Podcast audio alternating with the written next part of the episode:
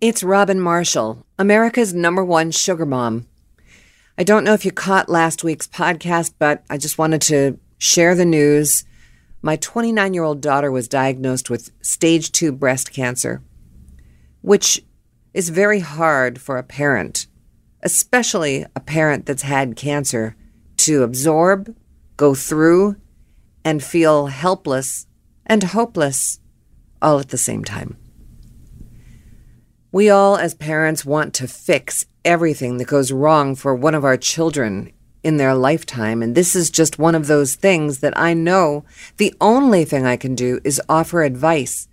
And I know that there's a line in that sand that I talk about quite often that I can't step over because she's an adult, and I can only tell her so much. But I believe that what she's doing is pulling from my experience, not necessarily me as her mom. I think that's the only way for me to win in this kind of situation. Win as in have her listen. Try to do the things that I did, the things that I know are slam dunks, things that work. So in honor of her, I wanted to rerun my Lemons to Lemonade series. There are six of them, and I'll be airing one today and then another on Friday. And I'll do that every Tuesday and Friday until they're done. There's six of them. The thing that I've told her is, and it's sort of contradictory as to what I'm about to do, but I've said to her, don't listen to what other people say. They mean well, but they say the wrong things ninety-five percent of the time. You don't want to hear somebody else's horror story about what they went through. You only want to hear positive things. And, you know, as nice and good and heartfelt as the words, our prayers are with you, are meant to be, sometimes it's not what a cancer patient wants to hear because it's so fatalistic sounding. We know you mean it from the bottom of your heart, or we know it's something that people just say because they don't know what else to say. But the best thing to do when you meet somebody that is a cancer patient or that's going through some traumatic illness is to listen. Just let them talk. And if they ask for advice, offer what you have in your soul, not what you've read in a book, because they can Google and they can read and search and find on their own. They just want to know what you feel. Will you be there to support her or him? It is so hard being the parent. It's one thing when we get sick. We hardly even let our kids know that we're feeling symptomatic or not up to par because we don't want to bother them or trouble them or make them worried or get in our way of trying to make ourselves better in the way we know how. And that's the example I set with my daughter. I showed her and the rest of the world, this is what I'm going through. This is how I'm handling it.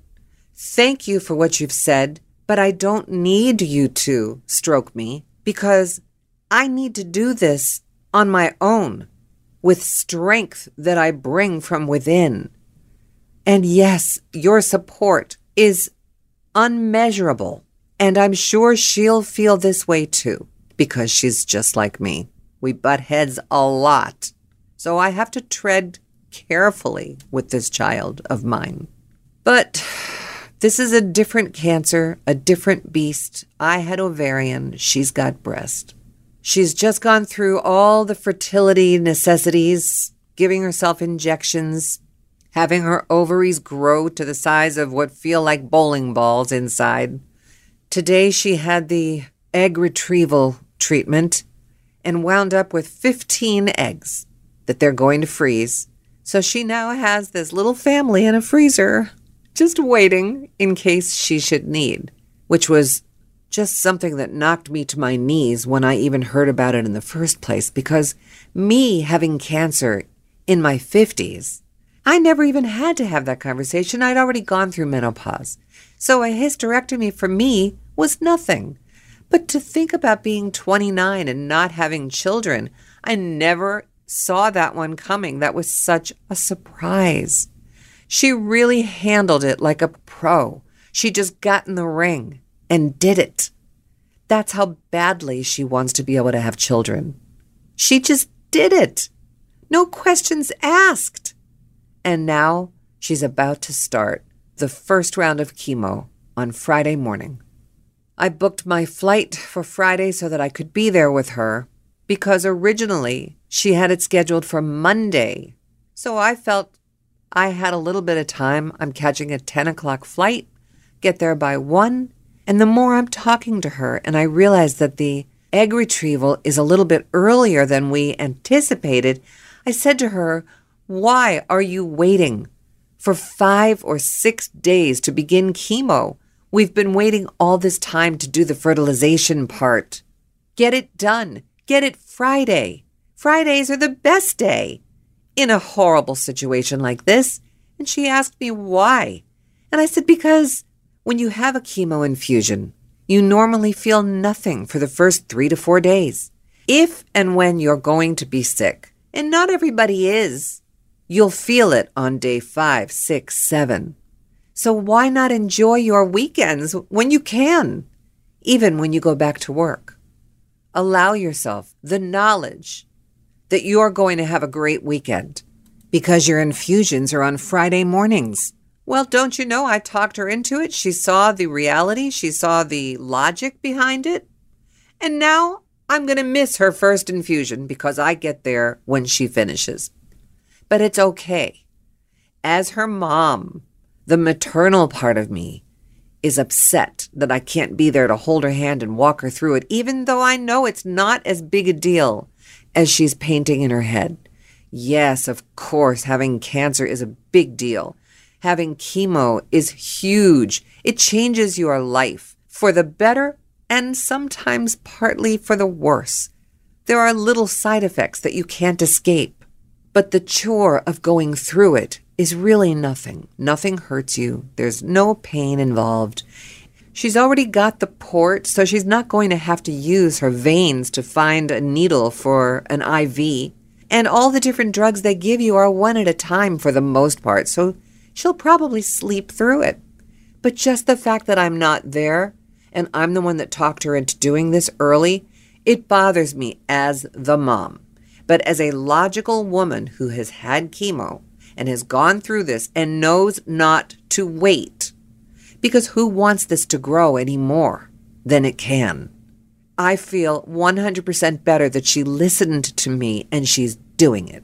So Friday begins four months of chemo every two weeks. But she feels good. She feels powerful. She feels in control because she has her babies in a petri dish in a freezer. God bless my child. Honestly. So, having said all of that, I'm going home finally. We've been waiting for the date. Between all the juggling and, and talking with her doctors alongside her on the phone for the last two and a half, three weeks, we're finally at the point where this begins. The chemo begins on Friday. Her sisters, as I mentioned, set up a GoFundMe account for her. All of them. They raised over eight thousand dollars between my Facebook page, their Facebook pages, word of mouth. It's incredible. If you would like to see or offer five, ten dollars to her need, let's not forget, this whole fertility procedure is anywhere from ten to fifteen thousand dollars that the insurance company doesn't pick up. For what reason? I'll never understand that.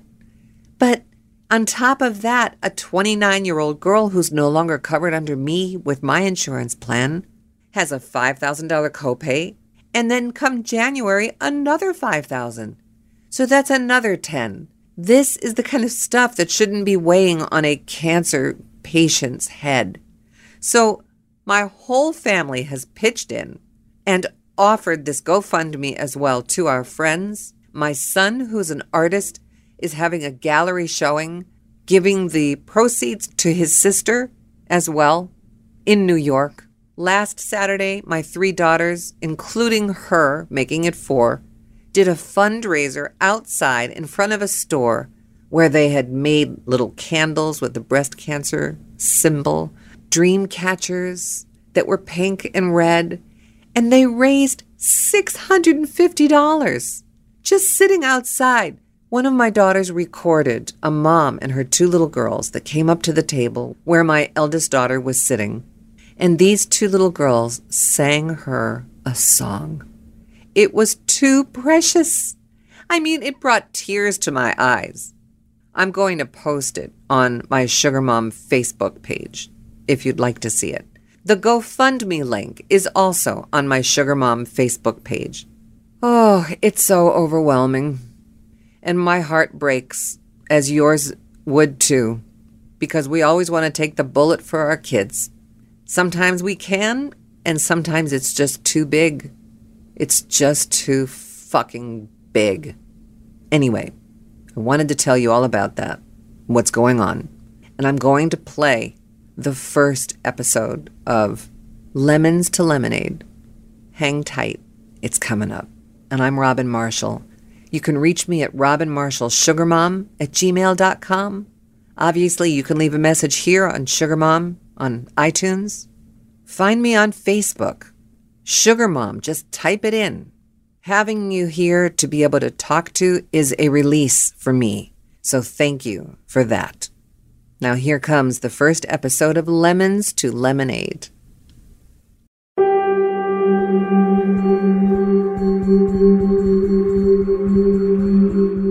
I'm Robin Marshall, and I'm as guilty as everybody else. We always think nothing bad can ever happen to us. And we always feel that when someone around us has something horrific happen to them, that we need to stay further away so that we don't get touched by that. It's like lightning can't strike twice. I'm here to tell you, it can happen to any of us. And I want to share this story with you about what happened to me. A little more than a year and a half ago, I was feeling that something wasn't right within my body. Call it intuition, call it whatever you may. It was enough for me to go to the doctor. I went to my gynecologist and was given some news that changed my life. And I'm lucky to still be here. And I'm also very happy that I was able to share this story that I'm about to tell you with many, many, many people via a blog that I wrote weekly as I went through this experience, because it saved quite a few women, because it opened their eyes and made them realize, just like me, it can happen to them. And so it began on August sixteenth, twenty fourteen, I wrote, Robin Marshall has cancer. There. I said it. Truth be told, I don't know how easy it's going to be for me to read this or talk about this again. So bear with me if I lose it every once in a while, please. I continued. As far as she knows, just like anybody else diagnosed, she could lose her life, compared to Robin Williams, who chose to take his own. That's about as angry as I'm going to get. Yes, I was diagnosed last week after several doctor's appointments spanning from months ago when all was perfectly normal, even though I felt something was wrong and continued to persist through a battery of tests. This last week, ending in D-Day on Friday when the bomb was dropped in my lap. I have stage three ovarian cancer and need a hysterectomy. In my brain, I'm thinking, those are all my good parts. How could they turn on me now? It's like I want to have a good talking to within myself. With this news, I shook, as people do when they're in shock. I asked the doctor, who, by the way, is a fast-talking New Yorker from Sloan Kettering, to explain it to me, which she did, and finishing her spiel consisting of medical lingo, tumors, numbers, and parts I didn't even know I had, She asked if I understood. I said, fuck no. I need to call my girlfriend, who's currently a chief radiologist at Sloan Kettering in New York, and let you tell her so she can tell me. She continued by drawing me pictures of my insides, where I calmly began pushing numbers on my cell phone until Arlene answered. I interrupted the fast-talking doc and said, here, tell her everything. And she did.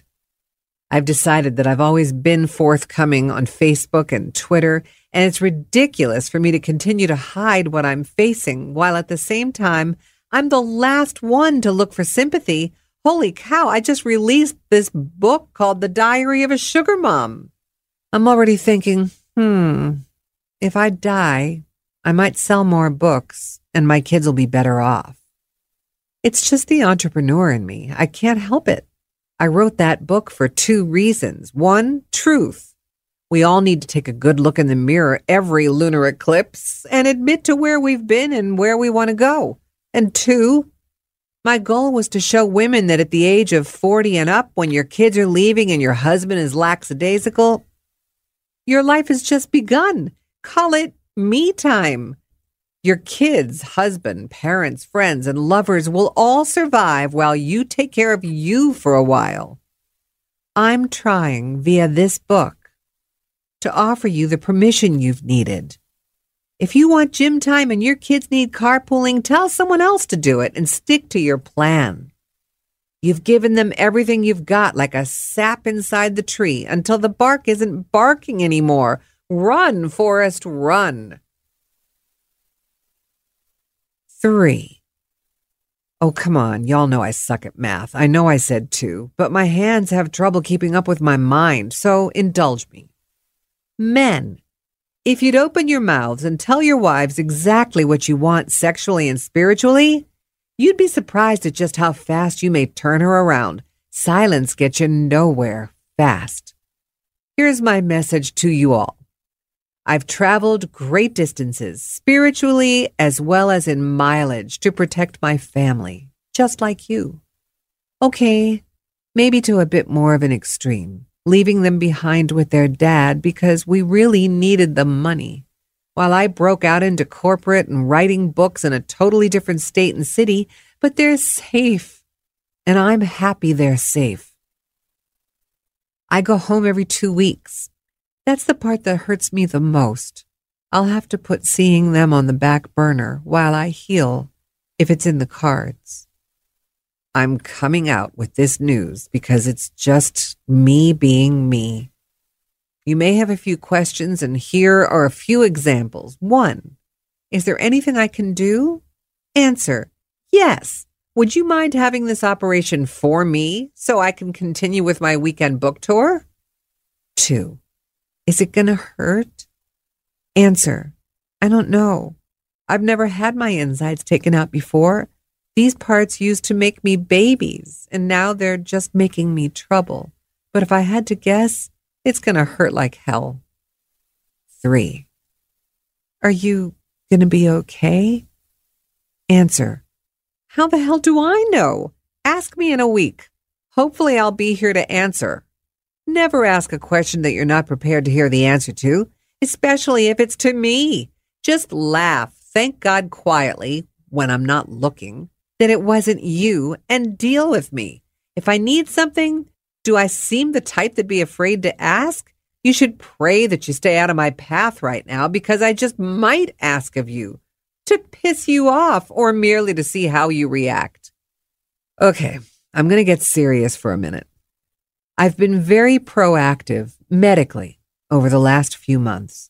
Girlfriend, when you become symptomatic, it's not you being hormonal, as your spouse might insist. Trust that you know your own body and follow through. Don't listen to anyone other than you. While in the doctor's office and having just passed my doctor over to my girlfriend on the phone, whom I'm calling Doctor Arlene, they may as well have been speaking in a foreign language as I listened while shaking, wondering where I'd parked my car. Why should that change? I always feel blessed when I find my car. It's the little things. They hung up as I mentally challenged myself, picturing walking in from outside and remembering landmarks, because one thing I knew was I needed my car to get the hell away from the immediate situation so I could breathe on my own. I didn't want her looking at me anymore as though I was a victim, and she was trying to make sense out of my being assaulted. I asked her, "When do you feel I should have this operation done?" She answered, "Wednesday of next week. I'm booked solid on Thursday and Friday." I thought I'd been in shock only moments ago, but to hear your doctor utter the words "next week" is mind-blowing. And now comes the part where you'll recognize me again. You ready? I asked her, "If we pushed this to the following Monday, a mere five days later, would it make a difference?" She said no, she was only trying to accommodate me because I'd come across like I was in a hurry, and then she asked the question I was afraid she'd ask. "Why?" Oh, I knew if I told her the truth, she may not take me seriously in the O R. But if I didn't grab those few extra days, I'd lose an opportunity that really mattered to me. Call me crazy. Once again, I told the truth. I have an important trip scheduled that includes a high-powered seminar and two or three interviews for my book. I'd like to get it rolling so my publicist will have something to work with while I'm down for the count. Dead air. I don't have a clue as to why I thought she'd understand, and then she asked the really good question, "Oh, what's the subject of your book? And what's it called? Can I buy it anywhere?" Here's where I felt the injustice and the humor in a single breath as I calmly explained that it's a book about a woman who, when faced with an emergency situation regarding the well-being of her children, learned about the sugar daddy world and became a sugar baby in order to protect them. Really dead air. She asked, "Is this a novel?" I'm thinking, she's really asking, is this like Fifty Shades? I said, "It's faction." Blank face. When a doctor has a blank face, you know you're in trouble. The conversation continued where I said, "So, I'd like to call Arlene back," where she interrupted me saying, "What's faction?" I swear, I almost told her she needed to be the one laying down with her feet up in the stirrups as I continued, "It's part fact and part fiction, so really, will the extra days make a difference or not?" She looked at me. If looks could kill, I could picture her viewing my surgery as a speed bump in her day. That's what her face registered. Knowing how to deal with egos as well as I do, I turned it around and said, "Doctor, the character in the book charged more per hour than you do as a surgeon. She's a smart woman, which is why I chose to write about her." That didn't go over well. Hell, I was going for broke at that point as I continued, and she didn't need a degree to keep her kids safe and sound. Pin drop moment. Whatever.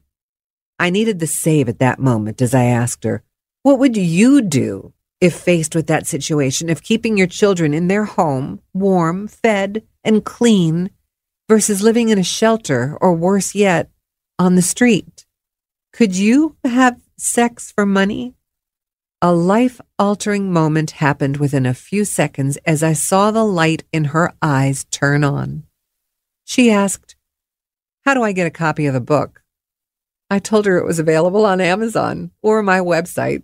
She wrote it down. I think that was the biggest phew moment in my life. Instead of my fearing being butchered on the table, I felt she understood me. Yay! I hope. Here's my bottom line with all of you. Please, I just want life to continue as it is. Let us be the friends that we are, but just be aware that I have an agenda. My agenda is to get well. And I know how tough surgery can be, emotionally and physically, especially for a woman who really takes good care of herself. I walk every night. I never eat junk. and I stay in the best shape I can. I worry about bouncing back, the chance of chemo, losing my hair, throwing up. I know they sound like something a spoiled brat might mention, but every once in a while I feel scared. I've worked so hard to get where I am that I just feel tired when I think about what may happen to me and what I've worked so hard to maintain. Spoiled? I don't know. I have girlfriends that have lived through worse. And for God's sake, I just thought of another question you may have. Is ovarian cancer contagious? And if so, can you catch it via sex? Answer. I'd have been dead years ago if this were the case. Hell to the no. It's not contagious. My motive with my book was to brag about this new word I embellished and even had a pending trademark with, Sugar Mom. It's a woman who lives a life less ordinary. A woman who deserves her own space after raising her kids and even her husband. It's not necessarily sexual, but the word sugar represents all the things she's wanted but hasn't had the opportunity to experience. So here I am, a sugar mom who just got bitch slapped in the face by a huge hand of reality. I'm assuming I overstepped. What else is new? And this is just God's way of putting me back in my place or just slowing my ass down a bit until she can catch up. I get it. I'll be good. Promise. Please, no fake comments. I shared with you because I want you to go to the doctor if you feel something's wrong or out of whack. I want you to look at your significant other and tell them you love them. If I can help change one person, it's worth it. It's always been my formula with everything I tackle, one person at a time. It's medicinal for me. It helps me to thrive. And guess what? I've raised five kids to be just like me.